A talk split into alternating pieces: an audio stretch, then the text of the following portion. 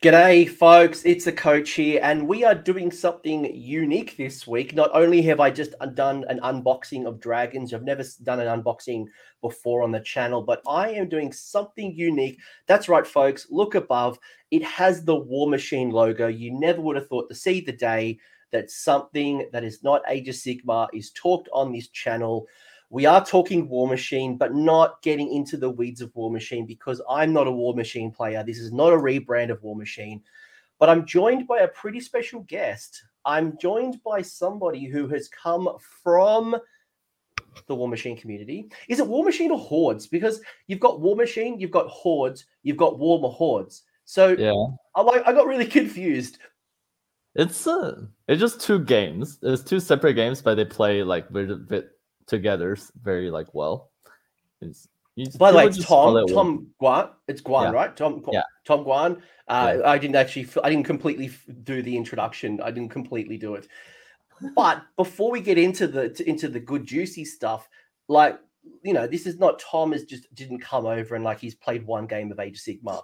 He's gone in and he's kicked some serious backside. You came eighth at the Warhammer Open at Austin. You came fifth at SoCal Open ninth at uh, US Open New Orleans. You did seventh at Old Town Throwdown 2. You've done a lot of good stuff. We won't talk about Michigan, G- Michigan GT, but skip that one. we'll skip that one. But yeah. I'm really curious to hear from Tom what his experience has been coming to Age of Sigmar, what he's kind of learnt along the way, what are the differences between our communities, and the other thing that I really want to know is what can we learn you know, what can we borrow and steal that's worked really well in Age of Sigmar, in War Machine, that maybe we could get exposed to and kind of enhance our scene. But Tom, welcome, g'day, introduce yourself. I've talked for like two minutes straight. Yeah. Uh, hello, my name my name is Tom, and then this is like the first first like um GW games I've seriously gotten into. I played um a bunch of like seventh edition Warhammer Fantasy, like just like at, at the store level, and then played a very tiny amount of 40k at like fifth edition. This is like 10 years ago at this point. And then never really gotten into like the super like traveling competitive sides for those games. But and then I moved and then there was a local store near me that played a lot of uh War Machine uh War Machine Hordes. Got into that and then played very heavily, like for, for like about seven to eight years, just straight, just War, War Machine Hordes. Well, I saw you. You you played in the in, in international teams, if, if I'm not mistaken. You either did really well or you won what LVO and different things for War Machine. Um, so you've got like a really good competitive background for War Machine, but you've mm. also started making your mark. And I don't know much. I've watched some bat reps from like um, mini wargaming. I don't know if mini wargaming um, how good they are in comparison of bat reps. I watched like uh, Wargamer Girl. There's some really interesting bat reps. I don't know really know what I was watching, but I do own one War Machine or Horde model, uh, the bathing blight, the bathe blight, the blighted oh. bather. Oh, Sorry. nice. Yeah. Um, that's an but I was going to use it for my daughters of Khaine. She's um like this elf girl that's in like a cauldron of blood, uh, and I was going to put her in my cauldron of blood, having a really nice bath. But um, but that's that's all I know. I all I know. So I'm very curious. Yeah, there's some there's some nice models, but overall, I think the the the GW models are like much nicer to look at. That's like one of the first thing and you notice when you go from playing War Machine to AOS. It just the modeling side is is not like very comparable. Like you see you see a lot of beautiful dioramas or, or people's display boards and then like just models painted to a very nice like very uh high level in AOS. There's some nicely painted stuff in in War Machine as well, but it's not you're not super incentivized to paint paint like like and by the way, we're not going to be rubbishing on either side. Like, I'm not here to talk about and get on my little high horse on how, you know, Warhammer is amazing. Like, if, if Tom says things like that, good on him. But I'm not here to say, like, I'm looking at this and, you know, you know, there's a metal model. I don't know if that's, this was an event model, I believe. So yeah. um, I don't know how that compares with just your generic kits. Um, but I'm really interested not just on the models, but the gaming. Like I saw some really interesting things, and um, it's very, very different world for us. But I want to kind of understand a little bit, like you know, give me the elevator pitch. You know, because there's going to be a lot of people who are watching this and they have no experience to War Machine or Hordes or Warmahordes you know, is it just mashing the two like Age of Sigmar and 40k together, or is it, you know, like what's the what's the dealio? What's the tell me like very high level what what War Machine's all about? Um, from a very simple level, it's just built to play at a competitive level. Like when I like first started, like people are like using the clock, and then you, you learn to do some time management stuff, and then you from the from the start you're trying to be a competitive play. Or might be that that might just be my story, but that's what I from my learning experience is just people really want to win, and then you do what you can to try to come up with like good lists and good play, and then you learn all the stuff that come with along with along with it, like like a lot of precision measurement. You try to make sure you um, give people time to respond with their like things, and then just just stuff like that. I would say just like it's very focused on the competitive aspect, maybe a little too much, but that's what I would say. The the thing about War Machine Horde is it's very the rules are very well written for that, and then there's like a lot of advantages to playing it that way, but it can be very daunting to get get into it. So it's very so it is a very competitive focused game. So you're not playing narratives and stories to explore the the realms of War Machine or Hordes. It's uh, there. There are some, but uh, I would say from my experience, it's mostly just a competitive game. Yeah. Cool. And you know, like if we were if we were to play and I came to the store, how many like what's the average size? I guess models, table size, uh, time that we would allocate to play the game. You know, really give me that experience of like what what what it's like. Uh, going to a store, I would say you expect about around like two to two and a half hours for like a game, and then people would normally have like clocks where each side would get an hour, and then you get you have like thirty minutes to talk about like here's what mo- uh, models I brought, and then like normally people will have two different lists, and then my practice for like I, I would drop this, and then you drop this, and then you play it out, and then yeah like that, basically. And is the board size the traditional six by four? Or is it more of the size what we're playing on now, which is that 44 to 60 kind of uh, like how is it is it smaller? Is it bigger? Like what's the what's the table size? Um this this is how I haven't played in a while, but I, I want to say it's a. Uh, is it bigger or smaller? It's, it's smaller than the AOS table. Yeah. Okay. So is it probably more of like a Warcry size or maybe a bit bigger than Warcry? Yeah. Yeah. So yeah, stuff yeah, similar. But yeah, and then you set up the table and then you you play and then yeah. Cool. No, I'm just trying to paint the picture for someone who hasn't actually seen or played or checked out a bat rep um, you know, and and you know, you said some interesting things that I want to unpack a little bit later. And you know, I'll call out Matthew saying that you know you were one of the best and gracious players for both Age of Sigmar and War Machine. So I don't know how much you paid Matthew. Uh, or or you know good friend but uh, it sounds like yeah. i've got a great person everyone everyone who heard that i was doing this interview was very interested and you know said nothing but praise um, to you but i noticed when i was watching some of those battle reports um, there was a couple of things that i noticed one the terrain was either um, you had two two dimensional terrain or you had three dimensional. So there was a bit of a mix. I saw houses and I was like a dog dog went into attack and went through the house, or I don't know if they had to measure around it for the for the battle report. They just kind of speeded it up.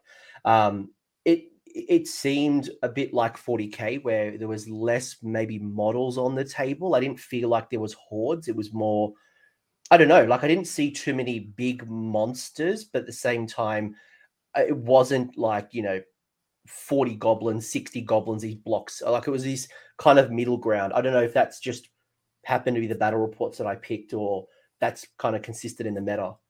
Uh, it's um, I would say it's a mix. You have like an average list have around like maybe two to three like ten man units. You have some what they call it as solos or just like powerful characters or just like uh, what they ha- what they call warjacks, or just like big, big robots or war beasts. Yeah, I, I saw I saw some of those warjack things. Yeah, um, yeah, yeah. They have th- those, and then I would say just like a mix between a skirmish and like an army game. Yeah, yeah. I didn't I didn't feel like it was huge like Warhammer Fantasy Battles. I didn't Mm. feel it was like 40k where it's like you know lots of dreadnoughts and tanks and you know really big. I didn't It's see like a- Nag- uh, Nagashas. I didn't see these like larger than life heroes. Um, it's a good mix. but it also but it also wasn't like as small as Warcry. It was like this weird middle ground. Yeah, yeah, it's a good good mix.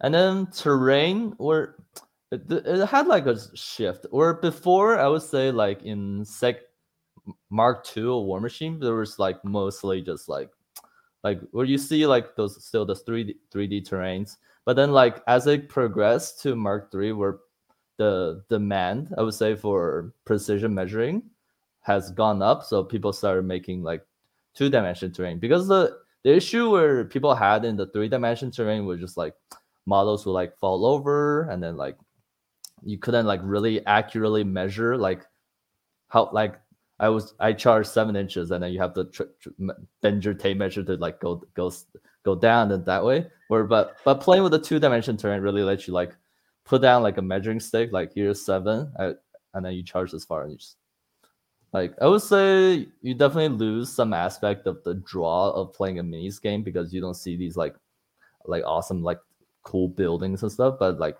it's like the price they paid for like having really clean measuring.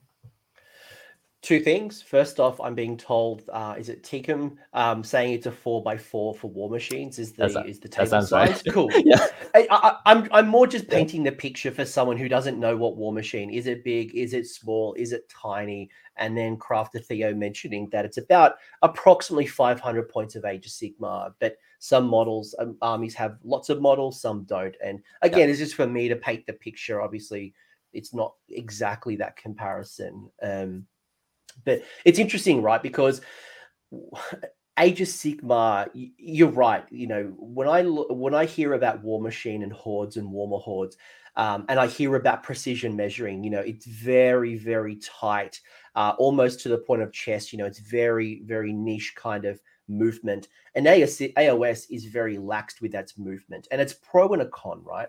You know, we are very relaxed. You know, we will we will take the extra half an inch. We will not move appropriately, and we could go down precision movement, but how long would the game go if we did apply the same type of principles of having to pile in, measure the exact pile in for each and every model? Um, and I know one of the things that we were talking about offline that I want to talk about later is the interactivity that Age of Sigmar has while it seems like War Machine is certainly that you go, I go.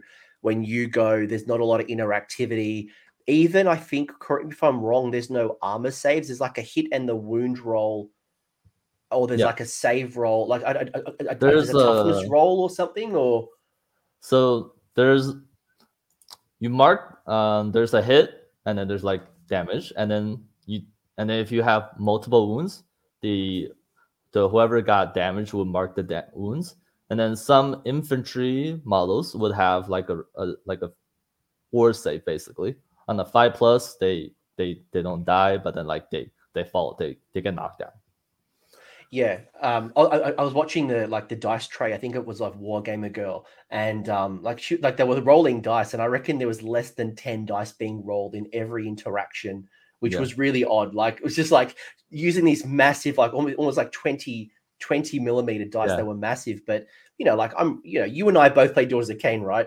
We're rolling hordes of dice. Like this, that just didn't seem to happen. No. Um let I would say like if you completely trust your opponent and then you're playing like let's say I used to play Cryx, which is primarily infantry models. Like on your opponent's turn, you really didn't have to be there almost. Like there's nothing besides thinking about what you could do and then like well like and then besides that there's really nothing else like you you can think about your ne- your next turn but you don't really have to be on the table for to do that sometimes and then you you can just do something like I would, would like normally to look at my phones play do some play some phone games but yeah there's not much you have to keep track of if you just trust your opponent, really. Right. Okay. So because because I guess you know Age of Sigmar three especially, uh, and I want to I want to find out from you how you kind of crossed the line. Is there is now probably third edition even more so you've got the interactivity so not just the priority roll of just trying to work out you know do i be offensive or defensive um, i've got a plan for both but you know even now you know am i what's my heroic action in the at the start of my hero phase? Um, what am i doing for you know do i do rally? Do i do redeploy? Do i do all that attack all that defense? You know am i you know what am i doing in my army that's happening in your turn? And and i think that's probably one of the challenges that i found with the idea of chess clocks in age of sigmar is at what time do you hit the chess clock? When i do like warhammer fantasy right? I play warhammer fantasy and it's very much in my turn it is really my turn there's not a lot that you do in my turn that allows me to apply my strategy and I can hit the clock, start, hit the clock, it's finished. So yeah, that's just for me. Like just some of the observations I've noticed. Yeah. Um I would say it's true because like especially redeploy, it gets really awkward at chess clock. Like that like things are all around like your opponent's army's on objectives and then you start moving to contest them or like try to set up for charges. If you for on the chess clock, you have to move your thing, tap it over, and then they will have to tap it over if they don't want to redeploy. And they just you have to remember to t- switch back, like oh, depending on whose time it is. And that was already a problem of people forgetting to tap their clock back in War Machine. Like even just for there's not even that many things you have to switch your clock over on your opponent's turn, and people and it was still like sometimes issues and even in like games played played by people that have played the game a lot. So it, it, it would definitely be a problem in AOS. So just like oh, I, I, I, I, do I, I do want to ask you about that because mm. um, there's a couple of things. You know, first the double list format, and I yeah. I heard from tournaments or maybe it was somebody else t- talking that when you go to tournaments, you often have multiple lists, and then the opponent picks the list that you will so we we, we get to choose between the two but it's not me choosing um, what list i face against tom but rather tom gets to choose my list and equally i get to choose tom's list which is that, that is that that's a common thing right? Uh, well it's or not. it's more like we show we show up the table you have your two lists and then yep. and then i have my two lists and then we would like look at them.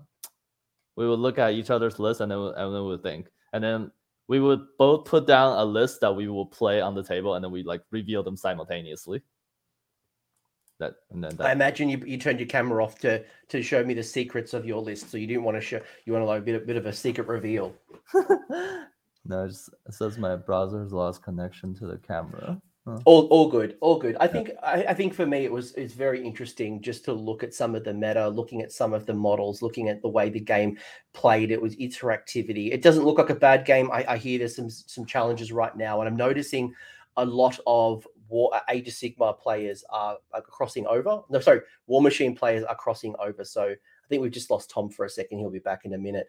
But you know, I'll, I'll bring up a photo. Actually, here's a here's a picture of um of of Tom playing playing War Machine. and you look at it, it's it's truly fascinating. Like when you look at that, uh, it it doesn't look doesn't look too much unfamiliar of what we would play. You know, it's probably a little bit denser. Sorry, so it's lighter on terrain. Um, it does look thematical, which I think is really fascinating. It looks like a big skirmish, at least in the middle of the board. Um, I, and again, this was this was 2015, so I don't know if this kind of Mark One or Mark Two um, Here he comes. He's he's he's back. Tom's back. He's coming back in a second. But anyway, um, yeah, like it's it's fascinating to see what this all looks like and just how our games are different. I think ultimately, um, we do have different games and what we learn and what we pick up from each other. Um, here we go. There's a winning picture. I'll add him back to the stream. Hello, Tom. Can you hear us? Yes. Hello. All right. Well, yeah, all no, we lost him again. It's all good. The things are the live stream. So I can see Raymond was talking. Uh, Ramon Raymond was saying that he was bugging, um, bugging, but he's bugging about chess clocks. And I think chess clocks are fascinating when we think about Age, Age of Sigmar, especially because of that interactivity, and especially because when do you apply the chess clock? When don't you apply the chess clock? Do I hit the chess clock during armor saves? Do I do it during each of the thinking phases and things like that? So, um, absolutely fascinating. Theo's mentioning is it uh, is kill the caster easy to win? I remember the low the curveball hella brutal for beginners. I feel I, I did hear that. I did hear a lot about the fact that with um, with Warmachine, especially because that community has gotten I don't want to say in, insular is not the right word. Like it's become it's evolved over time over the three generations. I think it calls Mark One, Mark Two, Mark Three, which is just edition one, edition two, and edition three. But you know, you, you've got that refined skill and refined knowledge as you're building up your war machine. I think I think one of the things that I've heard at least is the barrier to entry into war machine is a little bit harder because of that skill level and because of that competitiveness just making sure.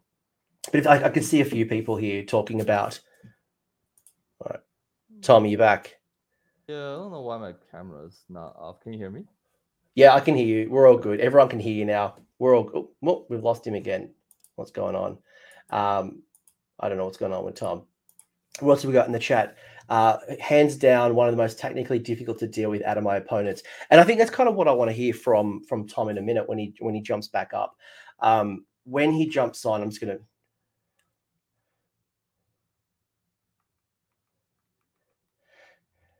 Um, when Tom comes in, like I think one of the things that I'm really interested to hear from Tom when he when he pops back in is the fact that he's been able to pick up Age of Sigmar so quickly, despite the changes and the differences in the game. And how is it from his technical thinking of precision and just analytical minded? It sounds a lot like War Machine has a bit more of that Magic the Gathering style of analytical planning. And I think that can be really good, especially because of that you go, I go mentality, but equally because, well, first, uh, the, the challenge of, well, I can't plan, I can't plan um, too far ahead because if I lose that priority roll, if something happens from that interactivity, well, then how do I, how do I handle that? And, you know, my, I've gotten too far ahead of myself, which is one of the challenges, at least coming from Warhammer Fantasy as well, because you don't have the you go, I go, you go, I go.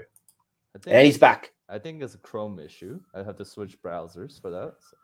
We're back. We're all yeah. good. I was just talking a little bit about some of the challenges and some of the differences of jumping between um, a game that is you go, I go, you go, I go, and obviously having chess clocks and things like that to one that's more dynamic. So you know, and, and uh, I think it was Ramon mentioning that, you know, you're hands down one of the most tactically, uh, you know, tactically to difficult, difficult to deal with um, out of all of his opponents. And I think you guys recently played at one of the Warhammer Opens. Yeah, we play in the finals of, or not the finals.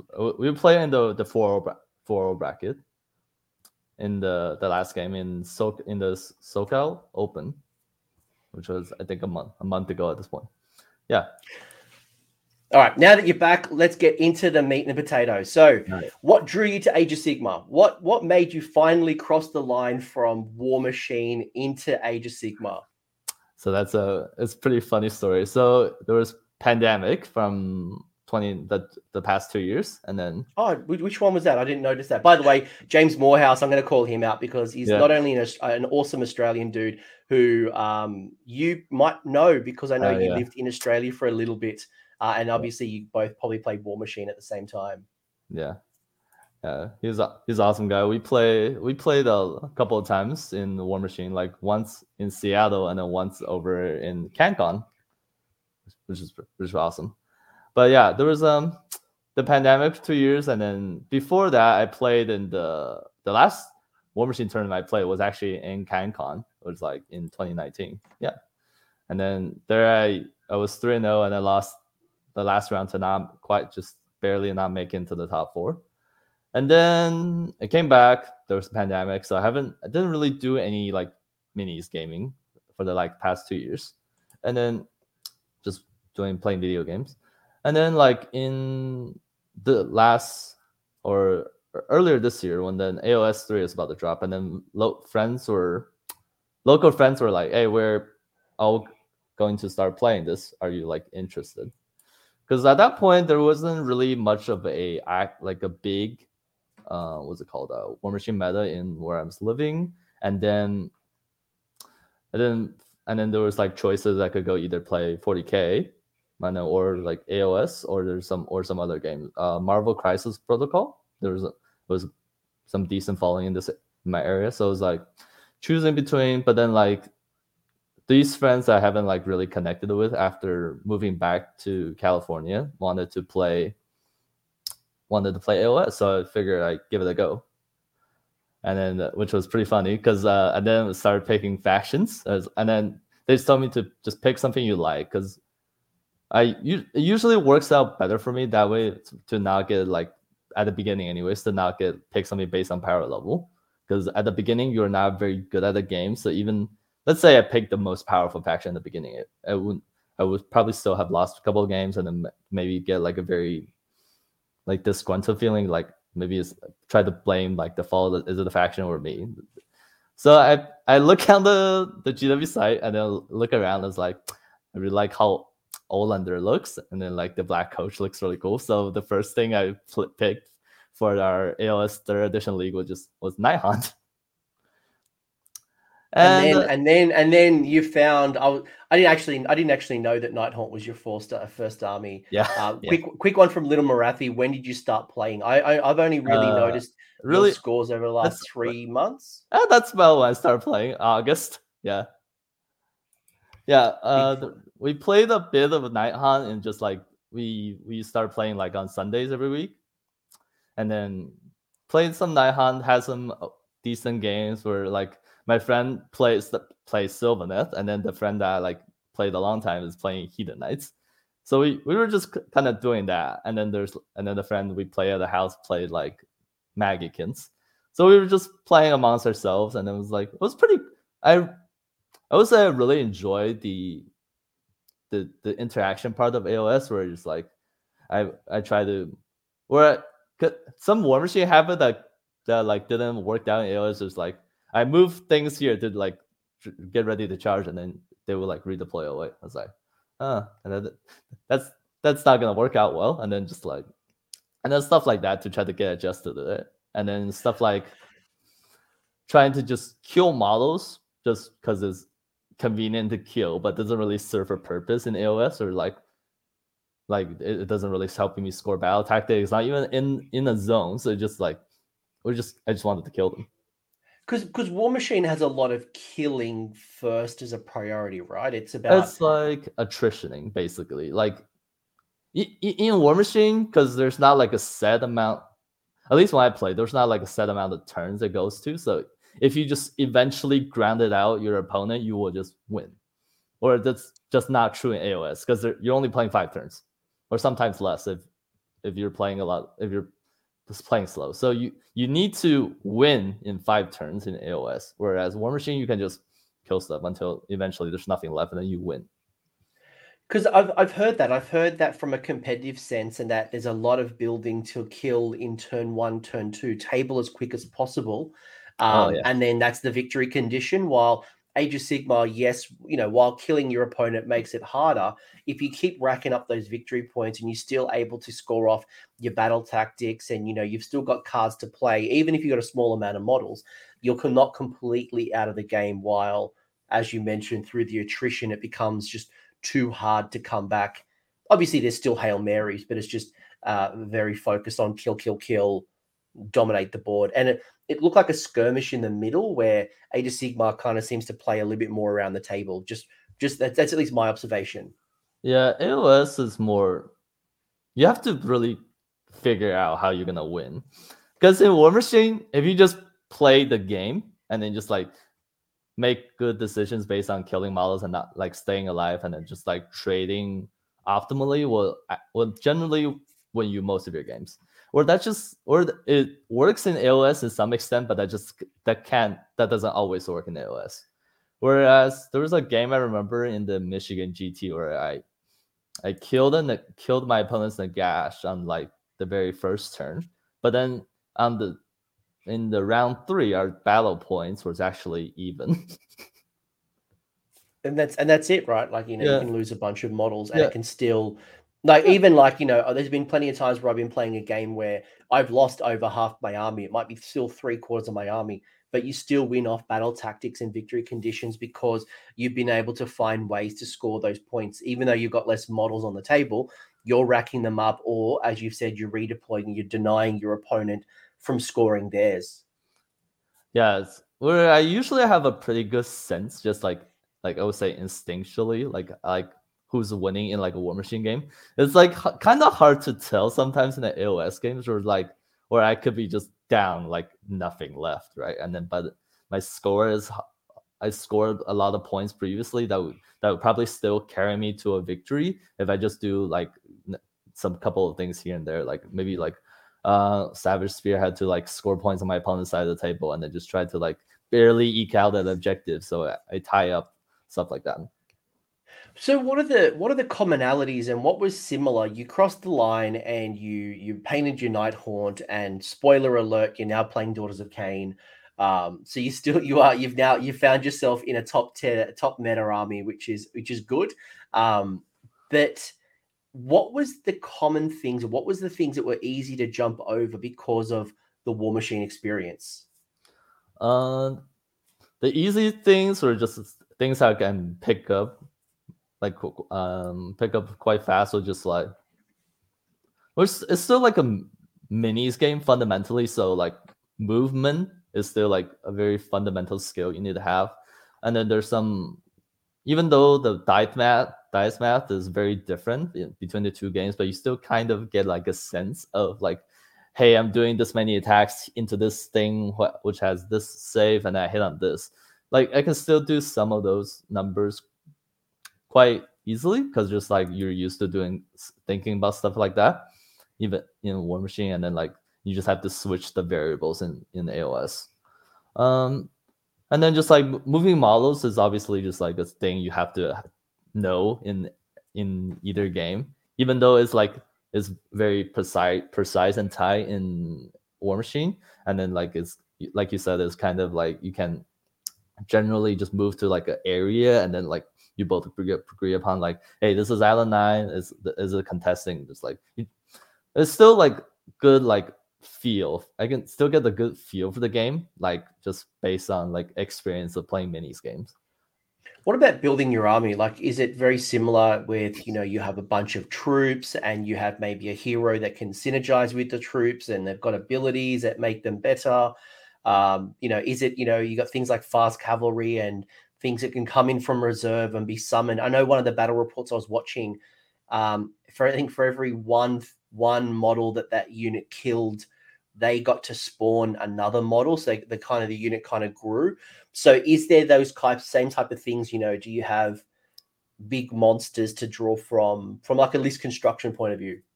Uh, I would say that kind of like led me to like a like a, I w- I wouldn't say incorrect, but just like different. Whereas before, I would just very like a very first thing that draws me into like building AL- AOS lists is like just putting models with like the best stats to killing models in a list. Where that's kind of like the trend in War Machine. Just like, all right, this thing, like in AOS, for example, would just be like something that would like hit on like twos, one on twos, like these very like high number killy things, but then it might not have do other things very well. So I'm initially very attracted to those kind of things. So like, you're looking at stat lines like pure yeah. just like hit, wound, rend, and yeah. you know, save type of characteristics you would be drawn upon, right? They're yeah. the most killy things, they're the most consistent. Yeah. Um, I'm gonna add them in my list. Yeah, it was like for example, I was just like looking at like some synergies like like but like melee snakes, right? Or blood blood sisters. Because I thought like, oh, they have they have three attacks each. Then they hit on threes, one on threes, run one one damage, and then if Morathi's in, or Shadow Queens in combat within 18 inches, they get an additional attack. And then at the end of the combat, for every model that's alive in my unit, I roll a three plus. They do more. It just seems like a lot of like dam- damage potential from that one unit. So, like originally, I thought like, oh, this this just sounds kind of like insane, basically. Like, and then you can. And like, then what happened? And then did, did that change then, at all as you got some experience? And then what happened was um play some games where it's just like, all right. I moved to like an area where I tried to like do like a charge, but then like my opponent would like redeploy away and then like they would like So like the thing I want to attack moved away, and then they could like flank me with like other things. And then the this melee snakes are not like the most like resilient unit. They only have like a five up save, and then they have like a six up ward. So like those kind of things will happen. We're just like, oh, it like things will just start like, oh, this, this does not work out like how I wanted it to. And then so the math, the math, the math thing, what we call maths hammer, yeah. it doesn't always play out. You know, you think of yeah. the the range potential, like, oh, if I get all these models into combat, they're going to do X amount of damage if I calculate it. But when it actually hits the table, it doesn't always play out. Yeah, I would say especially like melee units because of redeployment. Like, so you have to like really have a plan to deliver something like that into something you need to for them to hit. Which which brings up like something like the fast cavalry, whereas like those kind of units initially was just like in my head was like, why would I ever take them? They like they don't seem very good at killing things. There's like some stuff like I would say like the shadow stalkers, like it's a perfect example of you know, like you look at their stats, they're like okay, they're, they're really mobile, they can reposition, and then they're they're hard to get rid of because of the minus one to hit thing. But then they don't do much damage. So just and then like something like Doomfire Warlocks also like they move 14, they can cast some spells, they get plus one to unbind stuff, but they, they don't kill a lot of things.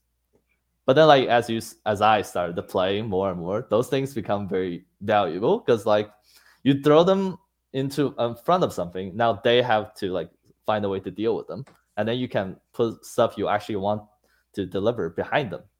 So that that was like a very I would say a very cool thing for me to like figure out in a game. It's like, oh yeah, this this is this is nice to like get to deliver your like beat sticks. I would say.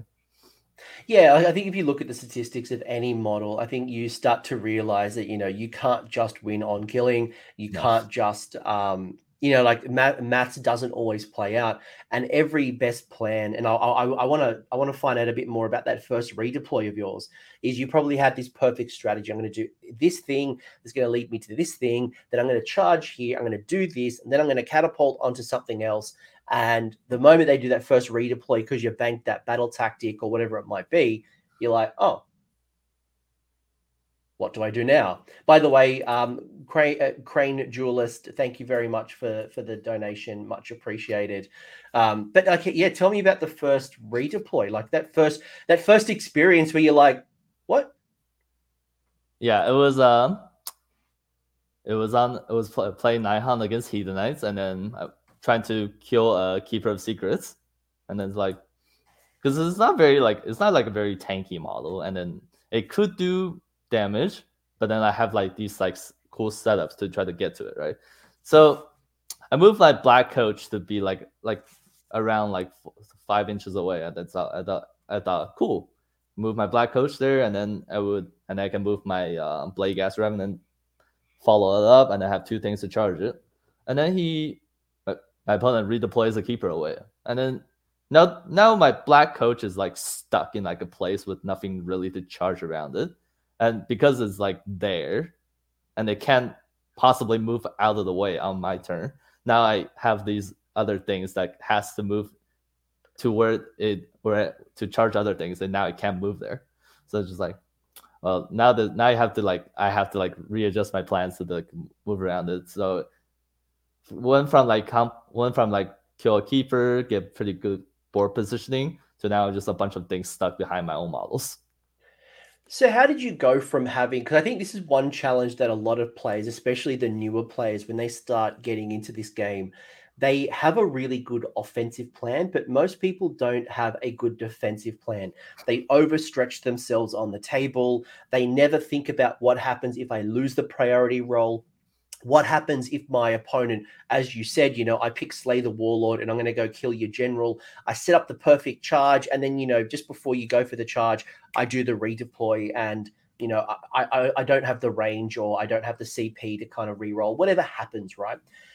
Most people struggle to think and have a defensive and offensive plan, and when you come from say um, Warhammer Fantasy battles like I did, you have to think differently because it's not that you go, I go so I guess I want to know from you, how did you adapt to that? How do you think about having a defensive or offensive plan, or how do you plan for things that might fail?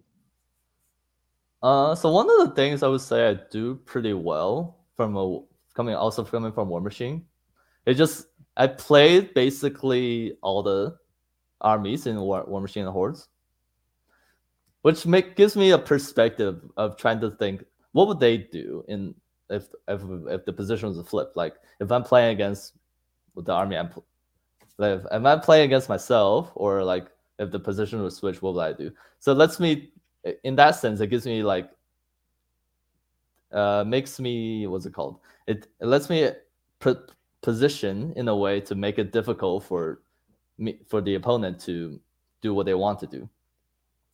Now in AOS, I'm trying to slowly work build build like a database in my head to try to do that. Like, all right, say like I'm playing dollars into uh, let's say Deepkin. Like, what what do the dollar player not like? And then like I need to put out these like individual annoying models so they can't like hero phase shoot me, like stuff like that.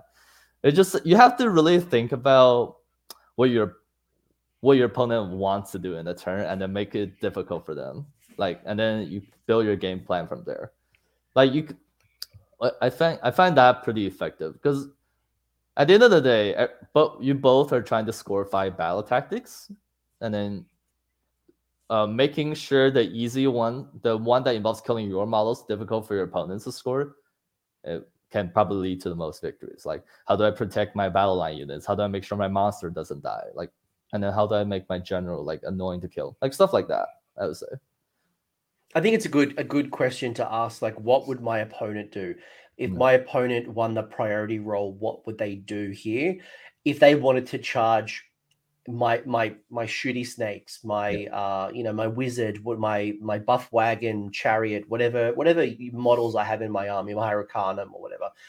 Could they get to my Hurricanum? What would they use if they wanted to pull down my Hurricanum, which is you know a, a key support piece in my cities? How could they do it?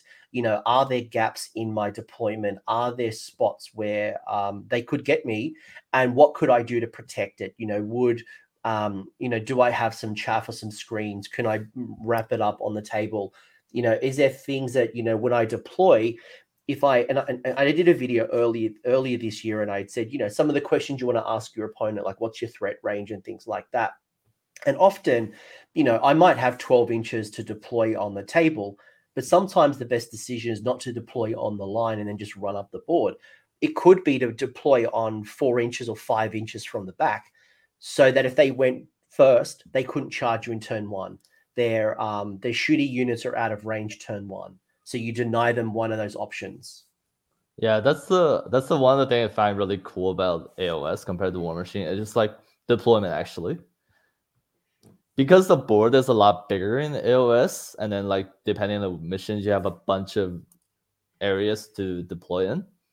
So so it's not you don't get very similar deployments in most games actually. And then you like some games you will like make a very bubble wrap around things and then you try to go second. So you make sure their stuff can't really get to the like in dollars case, can't get to your bow snakes. And then they will get stuck on your Morathi and then they'll get stuck. In my case, they'll get stuck on the eels, and then and then you can counter punch that way. Like, where's the thing like going second in AOS is pretty powerful, I find, which is another thing compared to um, Warmachine. Like the going first, since you go, I go. Like going first is just so very powerful because you, you get to alpha them, and then they you get to hit them with 100% of your stuff and then they come back with 70% of theirs and then you you always normally get to hit your opponent with more of your army than they, than they uh, attack you back with.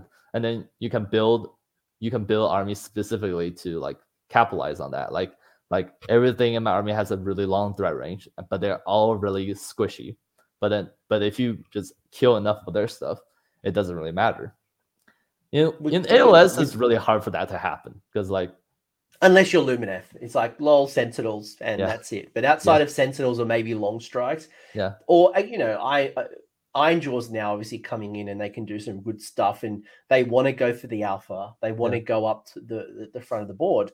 Yeah. But you're right. It's interesting. You know, a lot of people will want to go second in the first battle round because they want to go maybe for, for, for the first double turn or they've got a lot of magic and you're out of range right now, so you want to take advantage. Like if you've only got five turns, you've only got five rounds of magic casting, so you want to make the most of those investments.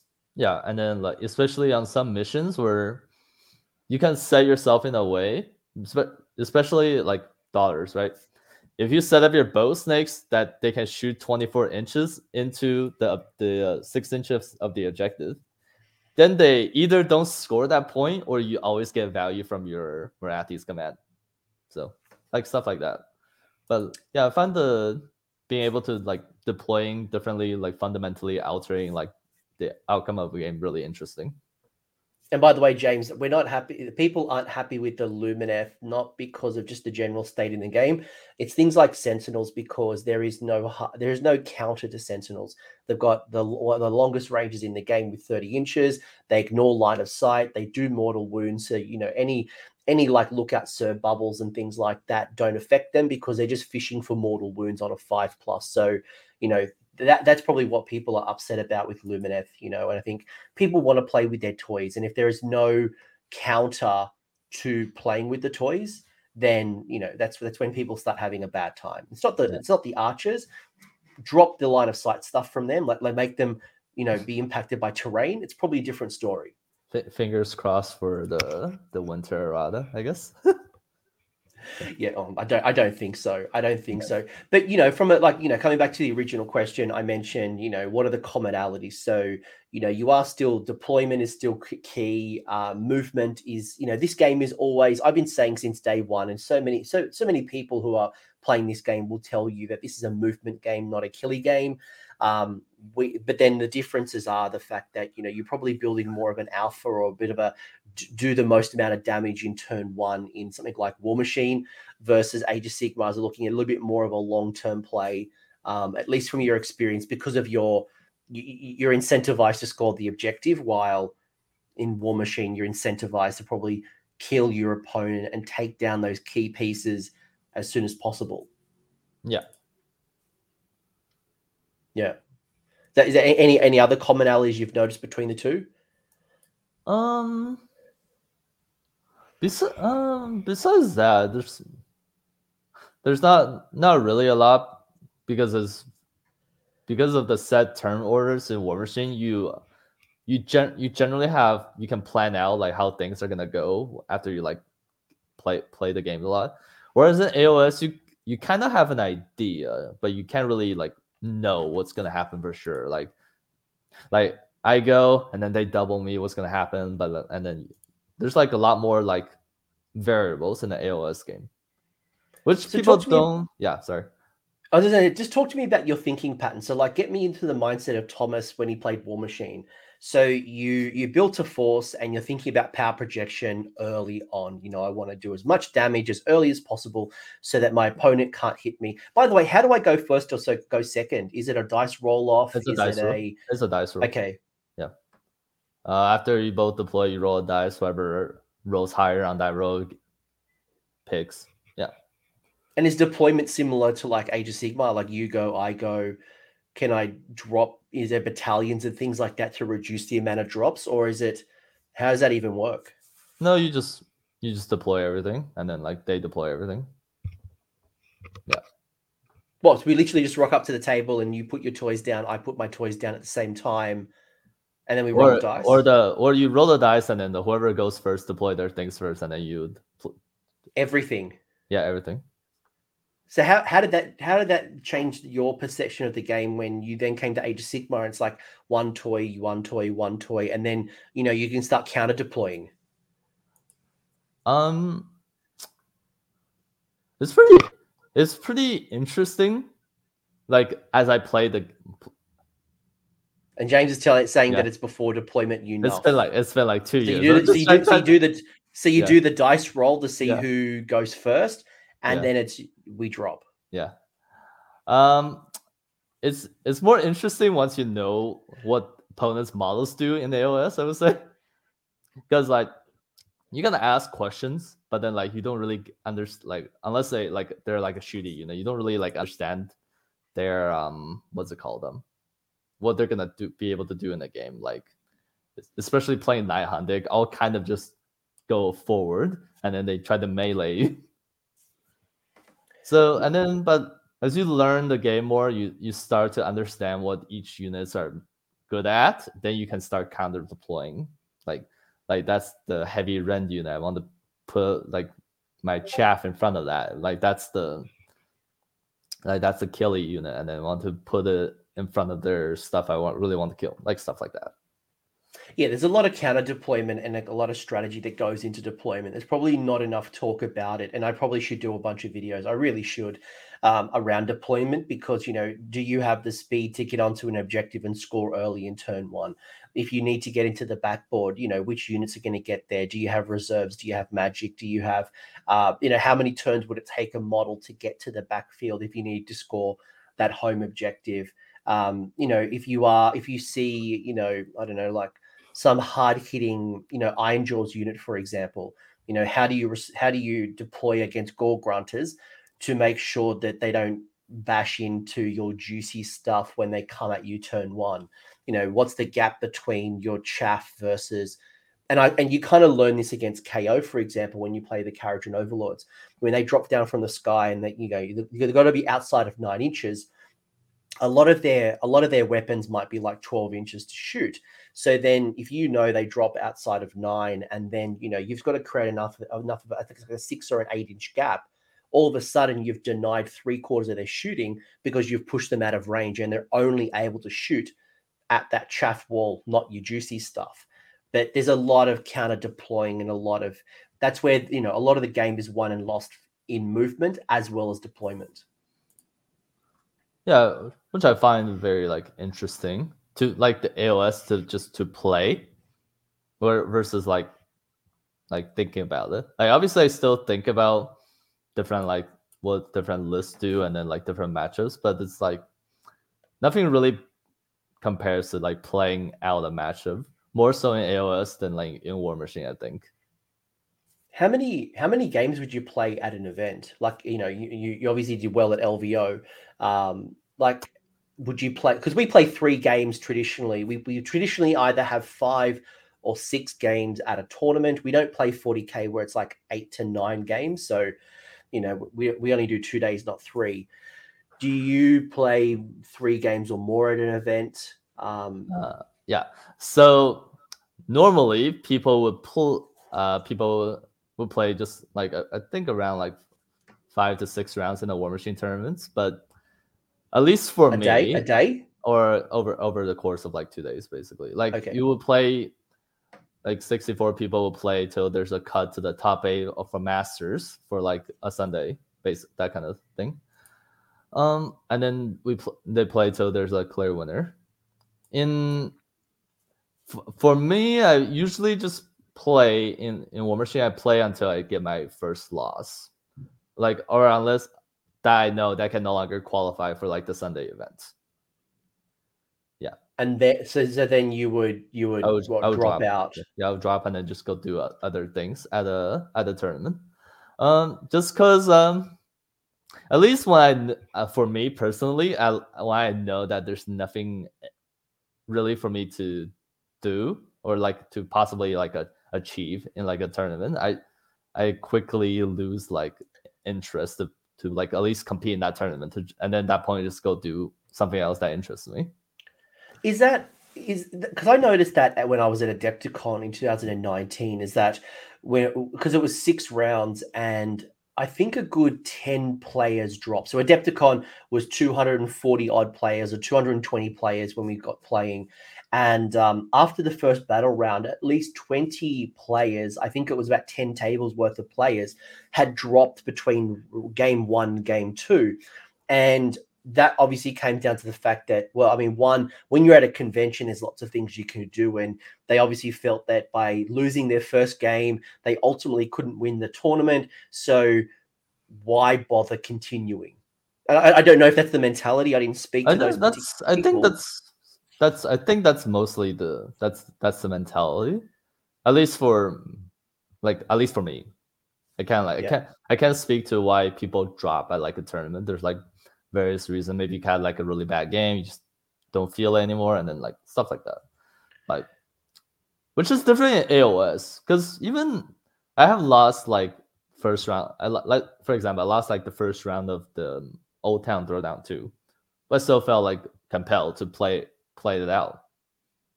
Maybe it's have to do like the scoring system. Like you still could win some sort of a prize at the end. Yeah. Yeah. Uh, I want to come back to prizes in a second, but James, I think I agree with James. I think it, it might be an American thing.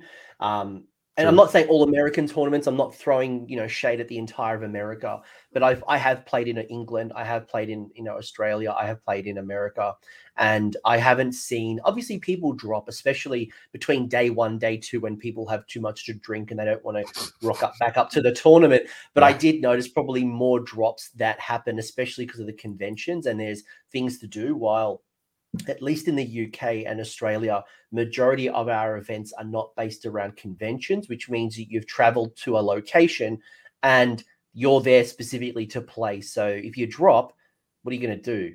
Go yeah. home? Like yeah. you might as well play on. Yeah, like there's some. It might be something about AOS. Like even even when I have lost like rounds, I just I still feel more like com- compelled to play. Maybe because it's just like it. Maybe because like I just started playing recently, so I find it more fun, and I try to want to just get as much games as possible. That could be that could be a reason. Is it is it the competitive mindset? Like if you know if War Machine has such a heavily focused competitive mindset. Again, Sigmar has it, but probably maybe maybe that's not the narrative of what most people come to an event for. I think in Age of Sigmar, probably 10 to 20% of the field actually want to go to the tournament to win it. Majority of people just go out there to have a good time and to hopefully win more than they lose. So at least that's their goal. Um, but do you think it might be that competitive mindset? It's kind of like, you know, we got to win. And do I do I even get anything for winning? Like, is it cash? Is it prizes? Is it just um like bragging, bragging rights? Uh, there's no cash, but it's like a combination of the other things. And then like most events in at least the US uh, qualifies winning it qualifies you for like a invitational style event at the end of the year. So that's like the goal of most like competitive players to try to qualify to play to play in bigger, more like tough tournaments. I would say. And then if you if you win that, because we have the Masters, like Australia, New yeah. Zealand, England has the Masters. Um, America, if you're in the, the West Coast or the East Coast, you got the ITC ladder, and you can see, you know, you know, Thomas is ranked second for Daughters of Khaine, and you can see, you know, where your team's performing and things like that. The Midwest has their own system and how they do things. Um, I don't know if the ITC kind of comes together. I know certainly for 40k they do kind of, you know, those types of rewards and Magic the Gathering. You can go pro and you can make lots of money. 40k is starting to tap into that Magic um, incentive structure. And I know even CanCon in Australia, um, if you win CanCon, which I, I think is about 200, 300 players for 40K, one of the prizes is to actually go over to America for, I think it's LVO. So yeah. the, the incentive structures to win are probably higher in some other games. When I think of Age of Sigmar, you get a trophy, you get a bit of clout, and you might get a start collecting box. Yeah. And or might just qualify you for something else. Yeah. Yeah. I think it's no, definitely the mind. I think it's definitely just a mindset thing where it's like, like so much of it is put onto like winning. So when you can no longer, when you fit, can no longer possibly win. Like if you still, if it's like a new list that you brought to a tournament, you might keep be, keep playing to just try it out, see like if it works out how you wanted it to. But yeah, because Dimip mentions, and I think this is kind of what I've seen in some other competitive scenes. It is in Age of Sigmar. I'm not kind of like saying that it doesn't exist, but it's not as common. But Dimip mentioning that you know dropping in Magic the Gathering is common. Uh, a friend would drop once that he's lost because he just couldn't, you know, he couldn't win the event. So what was the point? And I think there's a matter of perspective and competitiveness and the grass is not always greener. And you do see that. And I think, you know, one of the things that I always found really interesting with Magic, I don't know if you're a Magic player, Thomas, but one of the things that I find really interesting is how quickly the meta adapts in Magic. Yep. It's super dynamic. And that's good and bad, right? because for Age of Sigmar, if our meta moves as quickly, you know, I've got to build my models, I paint my models. A lot of people have attachments to their models, and that's why people fight so hard to play with their old Hammer, Warhammer Fantasy, yeah. super converted kits, because the minute that gets nerfed, that's just not a card in a sleeve that goes back in a deck. This yeah. is something I put in hours and hours and dollars and dollars into that um, I have a, a connection to. I don't know if that kind of is in in War Machine or not. And you know, you mentioned the level of hobby is probably a little bit higher in Age of Sigmar versus War Machine. I don't know. You, do you have an opinion on that? Yeah, there's definitely that where, at least especially in minis games, like if like things like you said, if things moved wait move too fast, like then you start to like phase out a lot of the people, like you said, because there's a lot of prep that goes into what's it called? That goes that goes into preparing a list like you, need to buy paint it stuff like that. Like there's definitely you definitely get attached to it even even if it's not like your favorite model like but you spend so much time into this versus you click a button on the website and then now you have your deck right? There's not much prep into it. You you might have to like shuffle it up play a couple games with your friend but that's about it. Yeah. So talk to me about the habits you had to break because I imagine the game is very different, and there's there might be some War Machine players, War machine players who are looking at this video, making you know I, have seen a lot of players crossing over from Warmahordes, and I, I, I think from what I've been told, I'm not I'm I, am i am not from the community, so you know don't this is not me saying it, but I yeah. feel I, I've heard that the state of the game is a bit stale right now, and there's some some some stuff going on. I don't know if it's the competitiveness or if it's the tournament scene, and I'm not going to get into that. But I'm more thinking about if someone is watching this going, I want to be like you, Thomas. You're my hero. Uh, I've got a photo of you above my bedhead. I want to be like him, and I want to cross the line into Age of Sigmar. What were the things that you had to break in your mind, or the way you used to play War Machine to get you to top ten a whole bunch of events early on? Uh, one thing for sure, like so in War Machine, you win the you win. There's like you win the game through scenario, and the other one condition is you kill their warcaster or like warlock. Like there, there's one model that if you kill, you win the game. So, oh, so it's like a linchpin. So it's a linchpin. In, in War like, Machine, yeah. I've got one. What is it like? Is it my general? Is it like yeah, just? It's like a general. If you kill the gen opponents like general in in War Machine hordes, you win the game. So I really enjoyed doing that in War Machine Hordes. So I would, I would some I would build lists to just funnel as much power into that specific attacks onto their one piece, and if it kills it, the game is over.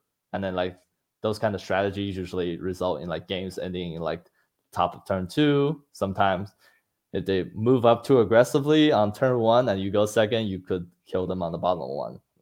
So that's why you project your power and you want to go first in War Machine because if you can project your power and take that linchpin, that warlock, yeah, get the game. The game is essential. Is it? Is it? Is it it's, over or essentially it's over. over? It's over. Like it's like a chess. You kill that.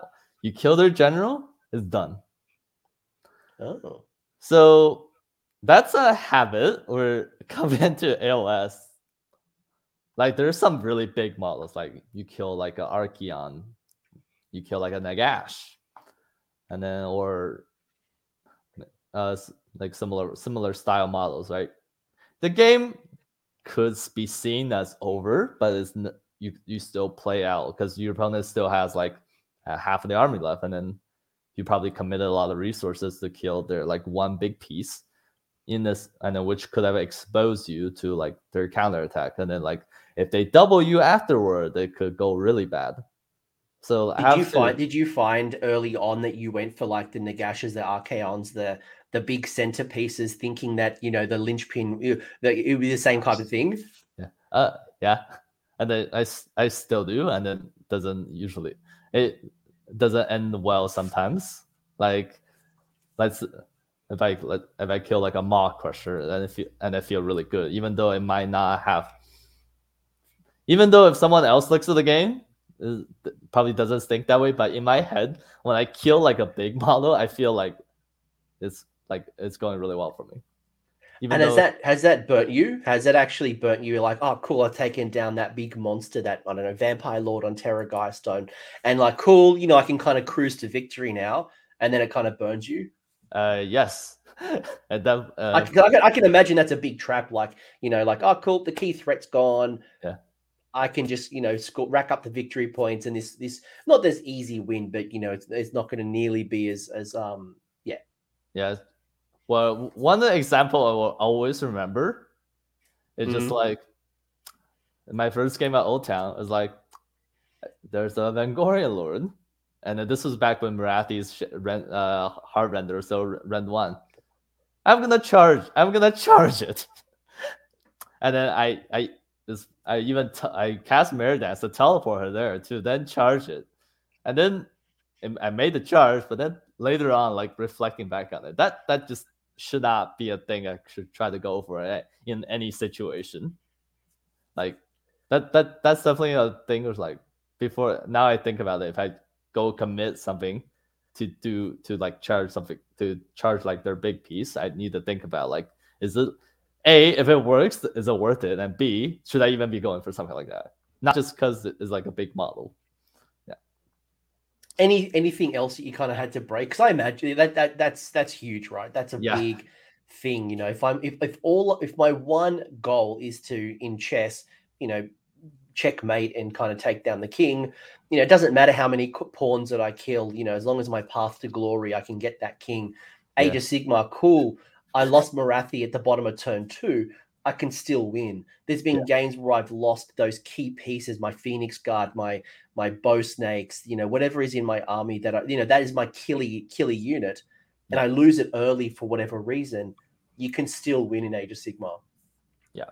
Uh, another thing for me, at least, is just break, make sure to when I kill something is actually useful, not just because it's like, hey, it's model out of position, I should kill it because why not? Like that, that kind of thing. It's like, like does does killing this thing help me score a tactic? Is it like about like make sure that things I do actually like serve a purpose instead of just oh, I picked up like 150 points and they can't kill my 150 points. So, and just like in terms of like attritioning, like obviously you can still win games in OS just by killing a lot of their models and then like getting good board position. But I think it's more important that you reverse that to ch- try to achieve the good good board position. But what do you need to do to do that, basically? Yeah, yeah.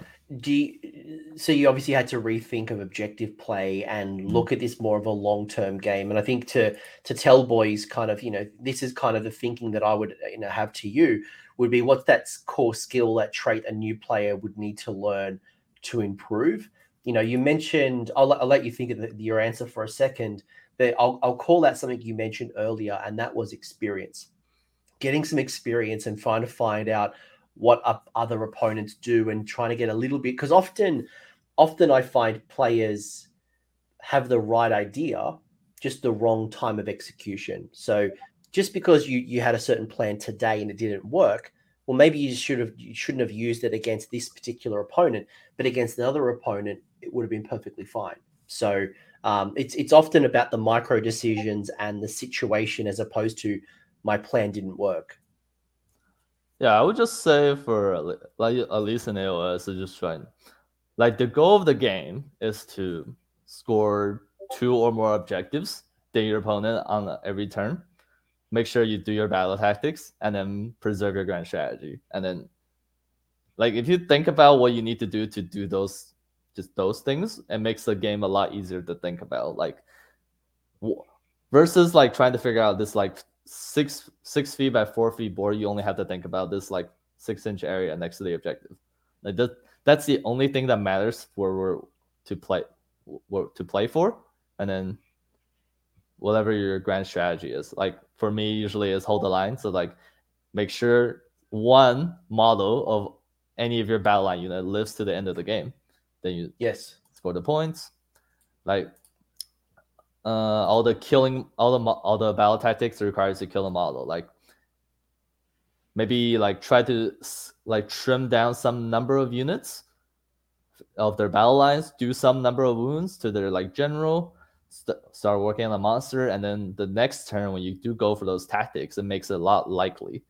Like it's a lot easier to kill like three witch elves than to kill ten. Yes. Stuff like, yeah, stuff like that. And I think that kind of comes back to what we were talking earlier about like planning for the future, right? Yeah. If in if if I traditionally like to score, let's say broken ranks, broken ranks, I've got to kill a battle line unit to score my VP. If I start planning for that in turn one and turn two, I might do a couple of chip damage to it. And you know, like ten witch elves, for example, most people wouldn't spend a, a command point to rally on a on a couple of witch elves. It's not a good investment of a command point. But chip a couple, I chip a couple, but come turn three, turn four, I'm not trying to kill 10 witch elves, I'm trying to kill three or four. That's a much easier battle tactic to kill, to do. Or, you know, if they do redeploy, cool, I can still shoot you because I'm not trying to shoot off 10, I'm trying to shoot off three or four. So I've always got that fail, that fallback and kind of fail safe to score that grand strategy or that battle tactic. Um, that's probably one big piece and just planning ahead and thinking about what can i do to and i really liked what you said around just thinking about my objective is not to kill my opponent it is to score my five battle tactic points which is my in most scenarios it's you know one two or more on the objective it's the battle tactic and then preserve the grand strategy so no matter what i'm doing i've just got to do that Yeah. Just making sure whatever you do falls under one of those categories. Because like in the beginning of the games, I would just do a lot what I would consider now a bunch of like random things. So like like trying to get a good angles to charge on their like unit that's really hard to kill, but there's ni- none of the none of the three types above. Which is like a good thing also in list design. Like putting things in a list that's not a battle line, a monster, or a uh, or or your general. And then if you force your opponent to have to deal with it, then it's good. It's good for you because it doesn't really help them achieving what they need to do to win the game.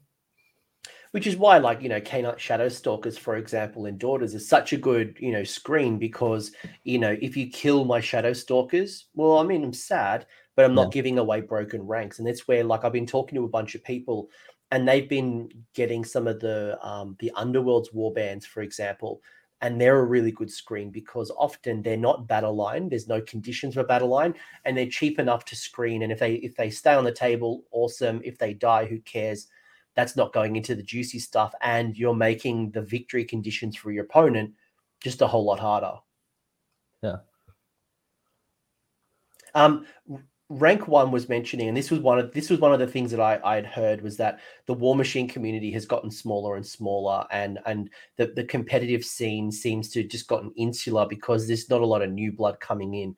Was that kind of one of the reasons that got you to jump across the line as well? Just it became harder to get games Yeah, just the area I moved into.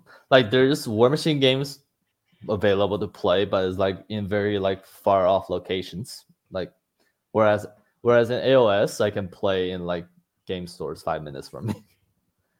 So and then another thing, just like like uh, I want one of the big reasons to play these games is like the friends you make along the way, and then like all the friends that I used to play War Machine with now plays either AOS, Marvel, or like just other things. So I'm more incentivized to do one of those activities to just like spend time with my friends. Yeah, and, and Games Workshop's always been good to bring in new blood. Like the, the whole store, the whole store model. Like I've read the store, uh, the store's manual, not by a store. I actually found a copy of it online, and you know the whole model is about building up a new community, get people up to a level of, of being sufficient, and then like let them go on their merry ways. They'll go to their game stores, they'll set up clubs, but they're all a recruitment center. A couple of things that I want to ask you, kind of to wrap things up and you know uh, there's some really interesting things that I've, I've heard from you from going from war machine to um to to age of sigmar and i think you know a, lot of insights for anyone who might be you know looking to jump over and cross the line and play play age of sigmar. There's a lot of commonality much like jumping to 40k from sigmar. There's little differences you know the when when you do your magic versus in 40k they have a psychic phase. And i think the psychic phase happens after movement and the way the decisions kind of work in 40k versus sigmar and the stratagems and all that stuff. We won't go into the weeds but overall there's a lot of commonality but there's a lot of things like a lot of bad habits you've got to break because the old world. I was I was looking at some um I was looking at some old photos of of Age of Sigmar one when I very first came over because you know I played one Warhammer Fantasy Battles since third edition. You know, rank and flank. You know, Yeah. you wheel you wheel your army, then move it forward, and you know. And I was looking at my first games of Age of Sigmar, and I had my troops on movement trays, even though I had like. You know, you could spread them out one inch for currency. I still kind of moved them. It was really weird for me to move individual models, and and you, you look back and you go, why did I do it? Like I've I've kind of learnt so much, and the way that you know what worked for you in one system doesn't always necessarily work in, in and that's true of second edition, even for someone who's going from second ed Age of Sigmar to, to third ed. What worked for you in the past doesn't necessarily work for you in the in the present. And that's a good thing because the game is constantly evolving and we're constantly learning learning new things. Yeah.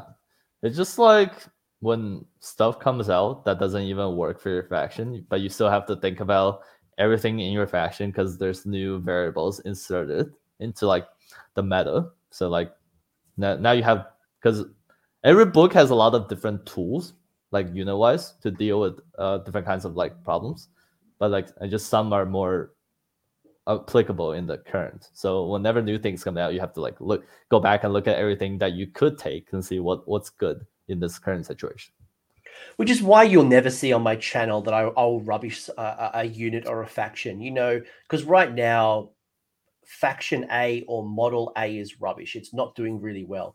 But all it takes is a small shift in the meta. You know, we, we stop playing in the Ghurish Heartlands. We uh, monster incentives aren't high. They change in the winter FAQ save stacking, or you know, they they you know they, they make one change.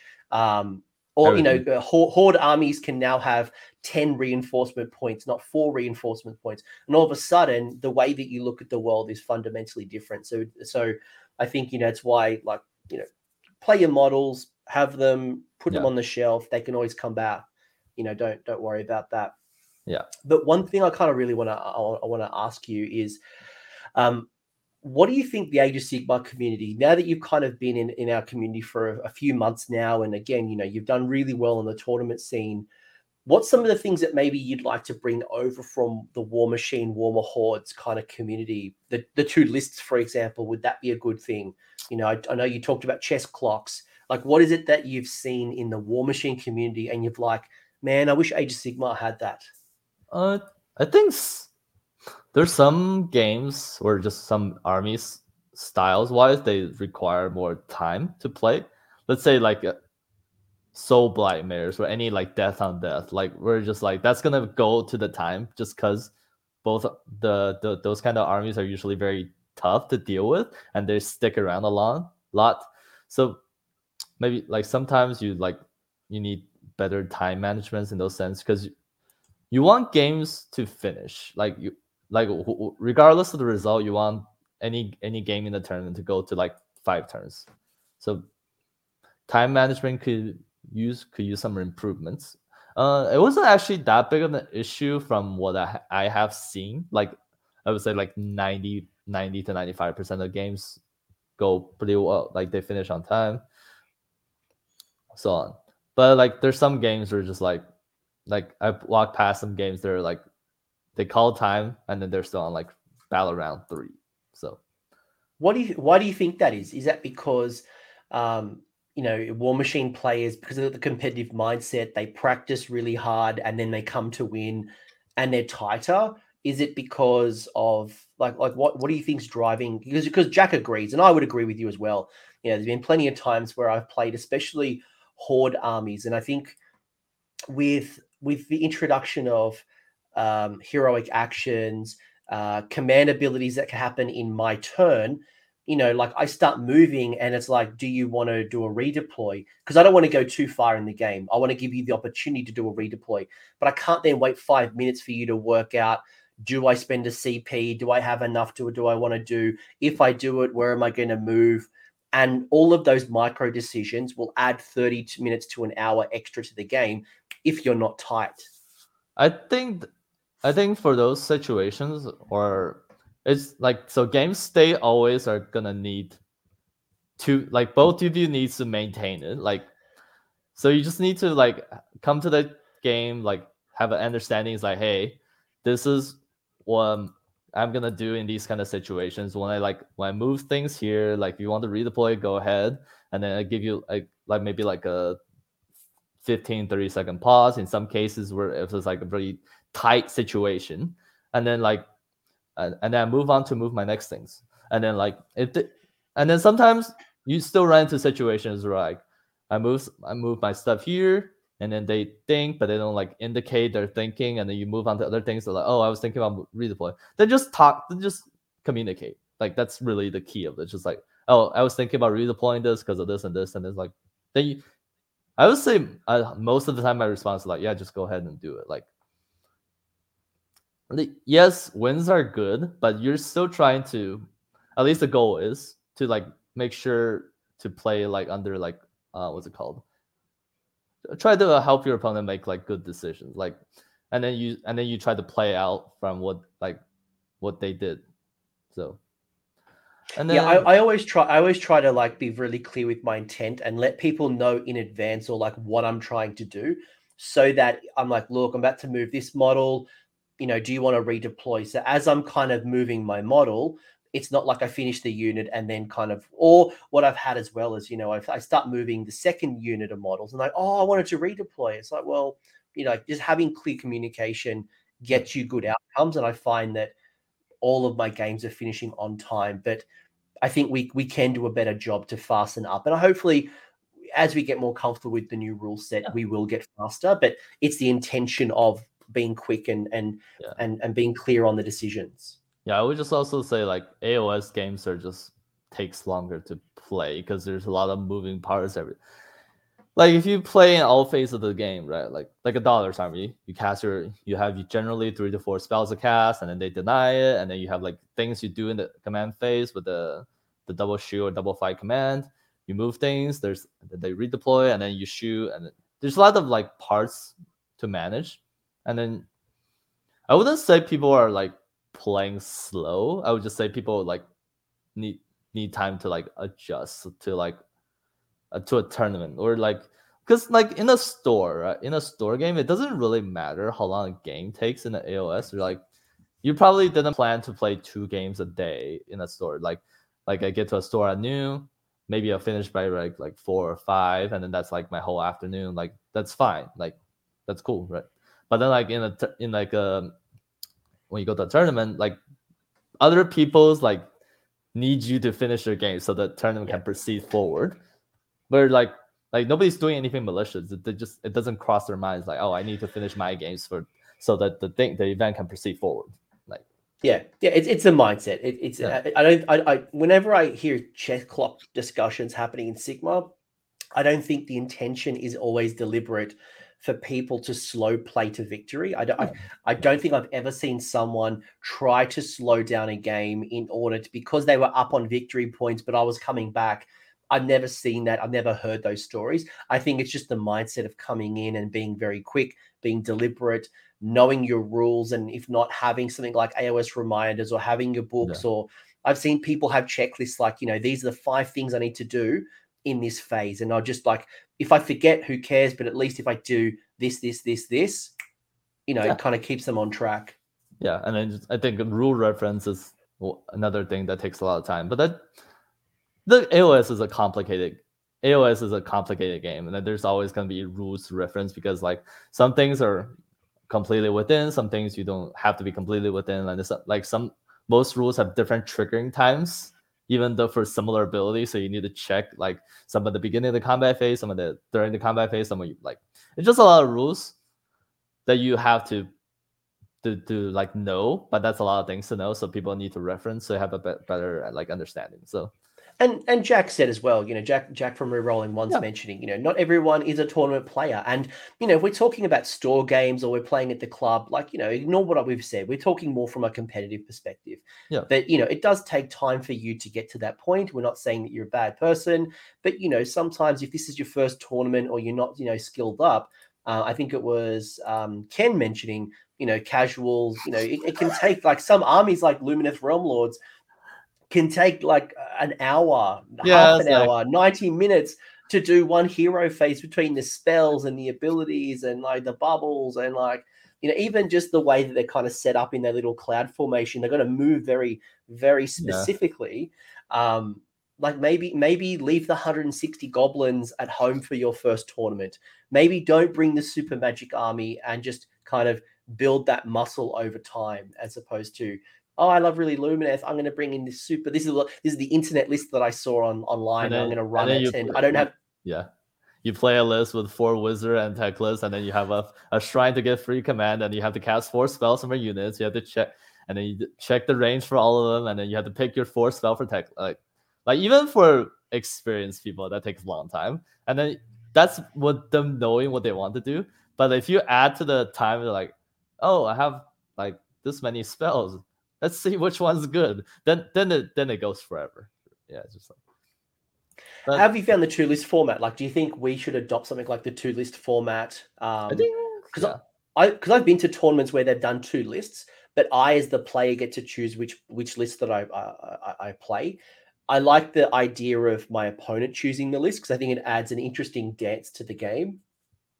Uh, I haven't tried that, but that that sounds very like fun. Like try to go to one of those tournaments to try out. Uh, I think two lists would definitely help, but then some like some issue with two lists is like logistics because AOS armies are often very large, and then they have a lot of big models. Like generally in a two list, at least for me in the War Machine, I try to build armies that do completely completely different things. Like we're talking about lists with like almost zero percent crossover. So just like like imagine I don't know what the good faction of this. Like, So, let's you, say so you'd pick two different factions. It's not like two Yeah. different builds of your your uh, it- would still be the it would still be the same faction, but it would just be like the ar- one army is like a lot of melee recursion, and then my second list still the same faction, but it's a lot of shooting and then like the magic and then deny. I was just thinking like Lumineth, right? Like you bring your Teclis spearman, uh, what's it called? Uh, what's it called? Uh, Sentinels list, and then your other list is like, uh, maybe like wind spirits, and then like maybe even like cows or something like that. Like models are like just you usually wouldn't play bring to a one list format, but in two lists they opens up space like, hey, I'm playing against a faction that cannot crack my uh what's it called my spirit of the mountains because they can't get through Ren two, ignoring Ren Mm. two. So you pl- play, bring this, but there's just a lot more models you have to bring, and then like stuff like like logistics would definitely be a thing, especially in a sys- in a game system where people are not used to normally bringing like uh what's it called two two lists. Like the trays would just be hu- ridiculous I've- I've seen some interesting, and I've actually played in some Age of Sigmar events where they've had five. So if it's a 2,000 point army, they'll let you have 500 points as a sideboard. So you have 1,500 points, which is set between the two lists, and 500 points of flex. But but it's not like I have a pool of models like a summoning pool. It's Mm. like list A has these extra 500 points, and list B has this 500 points. So I'm Yeah. either I, so the list stays consistent. It's just that if I need more chaff, I could have this. I need more heroes. I've got an option that adds me an extra hero build here. Um, it, adds a bit more dynamic. I, I've seen a few. Um, I, I know- other games have more sideboard shenanigans, Yeah. but I think you're right. I think sometimes if you go too different, um, it just slows down the game. It adds a lot of complexity. Yeah, I a lot would of models. say, yeah. Uh, two list, yes, it would be good, but it would take some very careful implement implementing, like to to AOS, to do it. Um, it would be it would definitely be good if like people, if most people that goes to the tournament are okay with the idea. Can you put like, your mic? You, you, you knocked your mic. Sorry, you just yeah. Yeah. Yeah. You're Yeah. good. Yeah, if people yeah, if people are used to the idea of having two lists, then yes, then it's good. If like if it adds like too much needless complex complexity, then then it probably needs to be like think about more like maybe something like a sideboard would be like a good start Mm. and then stuff like that. Any other anything else from War Machine or Hordes that you would consider maybe that we could borrow or like would, would really work for us? Um, maybe cool, maybe like cooler, not cooler, but like more terrain rules. Even though like even though Warmahordes like predominantly uses like 2D terrains now, but like terrains have really big impact from in the game. Like let's like a small pieces of wall like can stop uh, things from charging because they don't have like the Pathfinder rule, like stuff like that. So more terrain rules could be good. What does that mean? Pathfinder rule. What does that mean? That just like models models without like Pathfinder in War Machine, like they can like charge over walls. Okay, because we we would just we would just measure up, and you know, yeah. if we're going to yeah. charge over a wall, yeah. we just go. Uh, uh, uh. But yeah. for you, you lot, it would stop a charge. Is if it if it doesn't have like the rules that lets it go past like flight, if it's like not incorporeal or have Pathfinder stuff like that. So Are more, there other terrain rules? Uh, yeah, like uh, the forest rules, or this is where I should have just checked checked. That's all right. On, that's all right. If, if, if, if, you don't remember like all of them, I'm just I'm more thinking because yeah, I hear some people really like the Age of Sigmar terrain rules. You know, they they love the the simplicity of having you know six different options. At the end of Age of Sigmar two, when we had twelve options and we had you know, enchant, uh, enchanting and commanding and nullification, people went, "Whoa, that's too many rules. That's too many terrain rules." But then you look at 40k and you know the, the way that they've defined line of sight blocking and you know level one kind of terrain you can't see through it unless there's a, a window and like you know do we want to get to that granularity of of terrain maybe not or, terrain rules was not the right phrase maybe like more like line of sight blocking pieces. So to because um, what's it called? Shooting armies are quite strong in this game because there's no like penalties for shooting into combat stuff like that. So more line of sight blocking terrains could be good to like to maybe make the predominantly melee only armies better. Is there a lot? Yeah, yeah. Okay, interesting. Yeah. Is there a lot of are, are you, in Warmachine? Are you building more melee, or are you building more shooting, or are you a bit of a bit of both? I would say, uh, I would say predominantly you build melee, as in most ranged armies in uh, what's it called um in Warmachine hordes tend to become very like board controlly, or just trying you're just killing them from far distances away so they can't really get to you, and then that that done the, those armies done well creates a really like negative like play experience. It's just like your armies, your melee armies can never get to the, their stuff. Which yeah. is just like 50, 50 set like 15 Lumineth Sentinels, right? Yeah. Like that yeah, would be the similar. That would be the our version of that. Yeah, basically, yeah, basically that. Like scenarios help balance. Scenarios help balance it, but yeah. But besides that, I think uh, the the AOS is, I would say, pretty good like a turn already. Like, because like some people can't, will just ne- will uh, never be able to accept the fact that there's a double potential. Like, I went, then my opponent went twice, and I lost because of it. That is that'll be a hard barrier for people to cross, regardless how you like explain it to them. So. And a lot of people still do that, even in our community. Uh, you know, you often talk to people and you ask them, you know, what happened in your game, and they, and a lot of the time it's, I, I got doubled. And I think that's the easy answer. If you say I got doubled, well, yeah, like of course, you know that. But at the same time, you had the ability to be double. You you could be doubling someone, and I think it's often the easy answer, but not it's not necessarily the right answer. And if you are finding that you're losing your games because of the double, I would challenge you and say, well, maybe it's the tactics you're applying that allowed your opponent to double you and take out those key pieces. You overstretched. You didn't have a plan you didn't have enough defense or some command points to do the things that you need to do in order to protect yourself. Yeah, most time if your if your opponent's double is very devastating to the point where it's like game winning, that's probably that so most of the time usually means you overstretch your lines. Like yeah. So they got to like hit one side of it and then they double and then they click crushed in. Sometimes it's not the case, but that those are, I think, rare and far in between already. Like most of my games, like one the games I lose, like like like yes, sometimes I get double, but those games are pretty doomed to begin with. Like like yes, I got doubled, but my snakes already got charged when they took their regular turn. So the fact that I got double didn't help me come back to the game, but didn't it wasn't the reason I lost.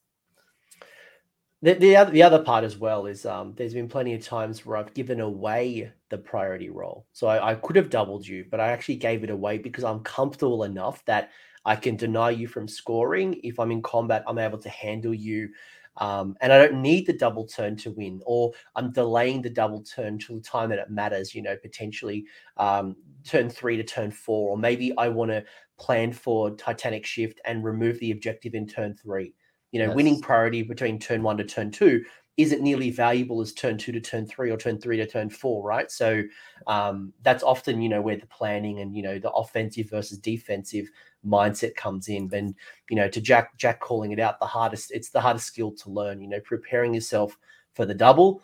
It's easier to complain, but it's that reflection point of what could I have done differently if I lost the priority roll that might have changed it. And it might have been that my I didn't advance up the board nearly as much as I, I should have, I did, and I made their charge harder. I kept myself out of their range of their key shooting. I did something that I, I had a wizard in range to unbind where previously I didn't. Yeah, it just it was it's it's pretty hard. It's hard to prepare for those things, which makes it like sure e- easier to like complain about it. I'm a I'm a pretty big fan of like Titanic shift to just blow up an objective if you if your opponent gets the prior, priority and then you get a, you get going second on battle round three. I think that's pretty important because it gives you something like sometimes game game winning like yes your opponent doubles you but you blew up the objective that where most of his army are and then now he has to like spend spend a turn going places now he doesn't get to like like attack you how he wants to and a lot of opponents don't have the speed to then get into the other objective to get them scoring. So if they don't have that, the teleporty or the movement shenanigans, you've now kept some of their army out of the fight for the last two rounds, and that's where you can claw back. So again, thinking offensive versus defensive, what happens if my opponent was to to take the Titanic shift, remove the objective off me? How would I get in and keep scoring? my battle tactics and scoring the objectives and what teleporty movement you know how how long would it take me to shift my army up the board? And again having that plan will will will help you dramatically. It won't work all the time but no, it's you, thinking about offensive and defense. Yeah sometimes you just get alpha twice by like Ironjawz uh, uh, you, uh, it's a loss anyway so sometimes just... the terrorgheist rolls three sixes on its maw and does 18 mortal wounds. Like sometimes yeah. these things happen. Yeah um, yeah, a lot, a lot of cool discussion, and you know, I think we could talk for hours. Um, you know, that was quite entertaining to talk AOS in this capacity. Is there any, anything else you can? I've got one burning, one final burning question I want to ask you. But is there yes. anything else that we could learn from, you know, even the way tournaments are run, um, the way that you know you mentioned that you know in Age of Sigmar we have a lot of cool painting stuff and display boards um, anything you're even thankful for in Age of Sigmar that you know you didn't have an opportunity to have in I know Warm uh, there's I, mean, I think just the all the different prizes AOS have is like like really encouraging for people to, to play in it. Like the best like Grand Alliance, like best orders, best like stuff like that, and then like some some tournament even go as say best factions, and then I think encourage encouraging like hobby awards are like very important. And then like sportsmanship when it doesn't tie into like game scores are also really good. So like because sometimes you get if sportsmanship are part of like the scoring for like best gen like best overall stuff like that, it can get kind of muddy. But even then, it ha- it doesn't normally like affect the the outcome that much. Like normally people that do very well are very like pleasant opponent to play with. Like says the guy who got one best overall at was it Austin? Where yeah. you because you because your best general you placed what you placed in top ten Eight. for best general. Yeah, but then, you won best overall because of your combined hobby scores. Or yeah, I think it was hobby score and like battle points because I and because I think of like a 50 of a battle a hobby score, I think everyone, I think that's like pretty base level, and then and then scored a lot of like battle points because I in that tournament I scored 24 out of 25 battle tactics and then missed one grand strategy, so that helped a lot. Yeah, yeah look, cool, I'm uh, cool award. I, I'm not. I'm yeah. I, I, haven't played in many communities, but I'm very happy that you know, and, and, something that I try to offer. And maybe this comes back to people not dropping nearly as much in in Sigmar versus other games. You know, Magic is obviously a, a great example. You know, there's literally no hobby awards because I'm not painting my cards. I'm not. Yeah. It's not like best vintage card that's blue you know yeah. but you know having having these awards you know whether it's you know what i play gits right and you know if i bring my gloomspite gits to a tournament me going 5 and 0 is like i'm go, go and buy a lottery ticket but if yeah. i can win best destruction it's an incentive that keeps driving me in my competition or even just trying to do better with my gits than you know other gits players is an intrinsic incentive that keeps me keeps me going and trying to do my best despite not having the ability to go 5 and 0 yeah. And even the mentality of like, I know gits aren't that good. So I'm not going there to 5 and 0 because I wouldn't bring gits to 5 and 0 at an event right now. Yeah. Those are those armies are the less played or like the less the weaker armies are usually I'm pretty scared to play against those because you normally don't get to play against them a lot. So I like I'm worried about things that I that I don't know. So I like it's hard and it's hard for me to ask questions you know right before a game starts. Like, so uh what does your army do? Like that, that doesn't help me. Like I have to see it happen to me. And then it's like, oh yeah, that's not good. Yeah. So I learned that way. So like I play against things that I don't play against normally, I would just make it more difficult for me, I would say. Yeah. I'm, I'm the same type of player. I I I learn best from experience. So yeah. I will pl- like I'll read I'll read a battle tome and um, I'll go right intellectually I understand, but the minute that it's on the table and then I see the damage output, the movement shenanigans, whatever it might be, I'm like right, I get it now. Now I can play around it. Um, and that's like every piece of chaos, you know, game is close. And you're right, like you know, there's a lot of cool games you can have a lot of fun, but going in and um, I'm, I'm, being told you fear Hakuron. I don't know if that's true or not. I have no idea. Uh, maybe because I haven't. I haven't you haven't played it. Yeah, there was a SoCal, the SoCal tournament in round four. I played against an Anvilgard army with the double Frostheart Phoenix, three Hydras, two Kharibdyss. Like I saw that list. Looking back, I it's like a really I, I should be happy I got drawn into that, but going into it, it's like well, I don't really have any idea how this game goes. I probably score a lot of monster points, but like there's a sense that I might get overwhelmed by all the random like hydras and stuff like this, and then like the Frostheart Phoenix's aura. So I could think about some what could happen, but like, like obviously they have played multiple games of that versus me having never seen the army play. So, so. and that's why sometimes my advice, if someone's going to a tournament, is to go and headhunt those people. Go if you've never played against Lumineth because there's no there's no Lumineth player, or if you haven't played against Sons and the big Gargants and you've heard the, the the horror stories on the internet, but you haven't actually played against Sons, we'll go out and try to find that person. Go and see if there's a, a player on tabletop simulator. Go try to find someone in, in your outside your community to get that experience so you're better prepared on the day last question I've got for you before we wrap things up is, well, it's kind of maybe a two-parter. I, mm-hmm. I, I half know the answer, but I want to see if you know it anyway. In 2018, you were on a podcast with Muse on Mini, and you had some tactical tips in 2018 on Warmachine. Yeah. yeah. Do you remember what those tactical tips were in 2018? Oh man, that I there's no way I remember that. No. I knew that was going to be your answer, which is why the other part to that question is that you're in 2021. What is Tom's tactical tips for Age of Sigmar right now? Because you've gone well. I'm gonna I'm gonna repeat for the people who joined us late. You went eighth in the in the US Open in Austin, fifth in SoCal Open, ninth in New Orleans Open. You were best overall at Austin. You came seventh at Old Town Throwdown two. You've done really well, and you've been here literally three minutes now. You've been here three months playing yeah. Age of sigmar so you know you haven't had a lot of time, but you've crossed the line and you've done it really well. So, what is Tom's tactical tip for Age of sigmar from everything you've learned so far?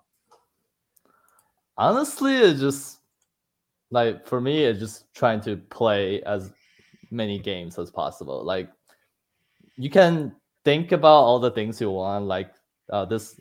Like people say, this goes really well. This is the best army, and then I should be playing this, this, and this.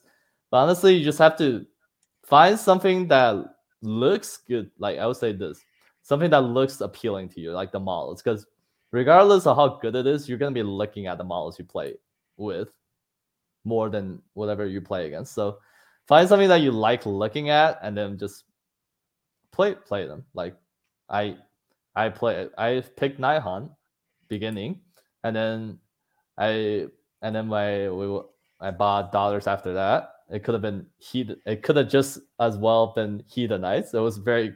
It was dollars Hedonites. It was very close.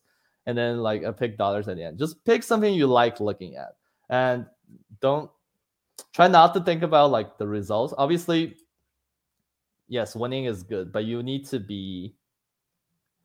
You're gonna lose more games than you win, just overall. Like if you play a lot of games, that just what's likely to happen. At least from when I played Warmachine, play Magic, that just you need to get used to losing and then get something out of the games you lose. Because those games usually remember more vividly. Because you like uh, if you're unless for me at least I I don't like losing, so I remember those things really well, like what why I lost and stuff like that. And then just try to analyze it, try not to make lose to the same thing twice. Like not even the army, just the same kind of mistakes. And then just play. And then just have you have to have fun in these things. Like that people say it all the time, but you have to have fun because it's a lot. Uh, AOS games take very long to play, and if you're not having fun, and if you're only fun in the game is winning, then you're gonna be in for very like bad times you you've you've raised some really good points and and hopefully like i can't uh, look, it's obviously I won't go to Jack for some advice. Jack saying that while he agrees with you, and you know you you've learned you learn you lo- you learn when you lose. He, he claims that you know he's won more than he's lost, but uh, nice. I don't walk around with a 50 sentinel crutch. So um, I'll keep that in mind, Jack. Thank you for the hot tip. But I think it's key, right? You know, when when people lose, you've got to ask yourself, what could I have done differently to have changed this situation. And you know, some of my my favorite things to do is to ask my opponent, where did it go wrong for me? Mm. What is it that you did? And my opponent may not be ever right. Like they might they might miss the mark completely, but then they also might bring up some really good ideas. You're like, oh, I don't know why you went for that objective. Oh, I think you pushed yourself too far. Or the minute you opened up that space at the back, and allowed me to bring something in from reserve. So I was really worried about this until you did this. And I'm like, okay, cool. I'll keep that in my mind. I'll write it down. You know, adult learning principles show that we learn more and retain more when you write things down. So write it down, make sure that you've got um, that knowledge. And then you, especially at a tournament where you've got five games potentially, or even three games at a local store, I can immediately apply that feedback on the spot as opposed to trying to remember it the next game I play, which might be, you know, a week from now, two weeks now, a month from now. Hmm. Yeah. And yeah, uh, love love the game. So you just you just got to keep playing, and then have fun. Yeah. So it's just the chat going crazy because I sh- threw shots at Jack. Uh, but if Jack Jack had an open invitation to join the channel to talk to me about something, so maybe he can return serve and come back on like he was meant to in August. But um, in all seriousness, Tom, this has been awesome. Um, I think I'm not a Warmachine player. Um, I certainly have played other games in the past. I think there's always something we can learn from other communities you know i try to expose myself a little bit not like expose myself but i, I try to like learn from what a what's magic doing you know uh, even for my own channel like as, as an uh, as a youtuber I'll watch 40k content. I'll watch Magic the Gathering. I'll look at, you know, is it Tolarian's college? I think he's he's like an educational Magic the Gathering channel. And I'll look at like I think there's another guy who does like buy and sells for for Magic, and I'll watch them and go, what are they doing that kind of works that maybe I can borrow in my community? And I think learning from the Warmachine Warmer Horde faction. And if you are watching this and you are from Warmachine, maybe you've stolen some ideas from Tom.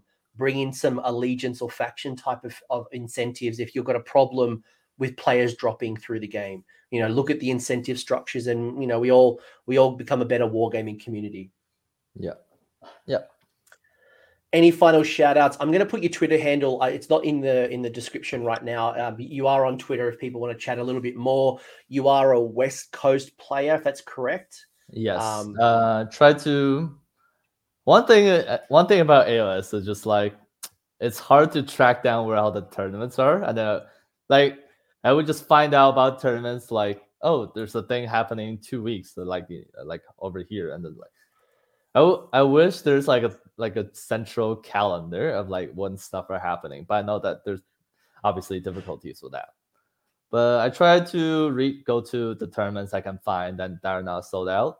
To th- those are a lot of fun, and I had a lot of fun like these like very short three months of just playing AOS. Like all my like all the opponents I play against are been pretty fantastic. I le- learned a lot just playing games and just watching the games. Like I really enjoy watching games more than I play sometimes, and then especially in AOS because there's a lot of a lot of decisions that goes into everything, and then it's just cool for me to just watch games.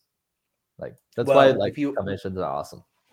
Well, if you want to watch, there's plenty of awesome battle reports. Obviously, Jack from Rerolling Ones is a great one. Season of Wars, another one. A lot of great creators out there, and I think um, that's probably one of the other cool things is that I think the, the the hobby community is well supported through blogs, podcasts, Twitch streams, YouTube yeah. reports.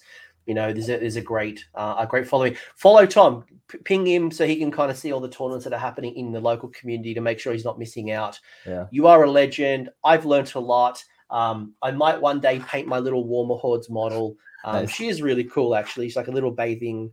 She's great, but yeah. uh, she's a Daughters of Khaine model. But don't tell, don't tell, don't tell Games Workshop. Actually, it doesn't matter. Armies yeah. on Parade's over. Yeah. Um, final note, uh, just by dragons. Are you excited about these big monsters? They probably don't I, seem to be featured in in in Warmachine. I am uh gonna pick up some of those uh Storm Drake riders and might play around with some uh what's it called um Stormcast Eternals. Yeah, that, that's that's what the faction's called. Yeah.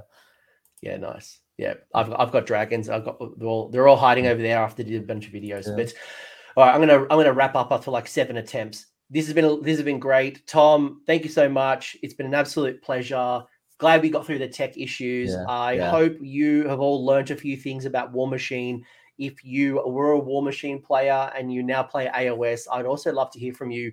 What's what have you noticed that's different? Uh, what have you what do you think Age of Sigmar could learn from Warmachine, and what could we do to improve? I think we all could we can always improve. We can improve our events. We can improve our attendance, our play style. Let me know in the comments. Tom, you're a legend. We're dropping off. Thank you. Thank you. Thanks for sticking around until the end. I hope you found that video interesting and you walked away with a few new ideas. If you did, I would appreciate it if you hit like on the video as well as left me a comment. Let me know what your thoughts are in the comment section below. The conversation will continue over on Discord, so links down below in the episode description if you want to join the Discord and continue the Age of Sigmar conversation. I want to give a massive shout out as well to these absolute bloody legends, these champions who have continued to support me through Patreon or YouTube members. That is going directly into supporting the maintenance and the growth of this channel. So thank you very much, guys. Much appreciated. And until next time, roll more sixes.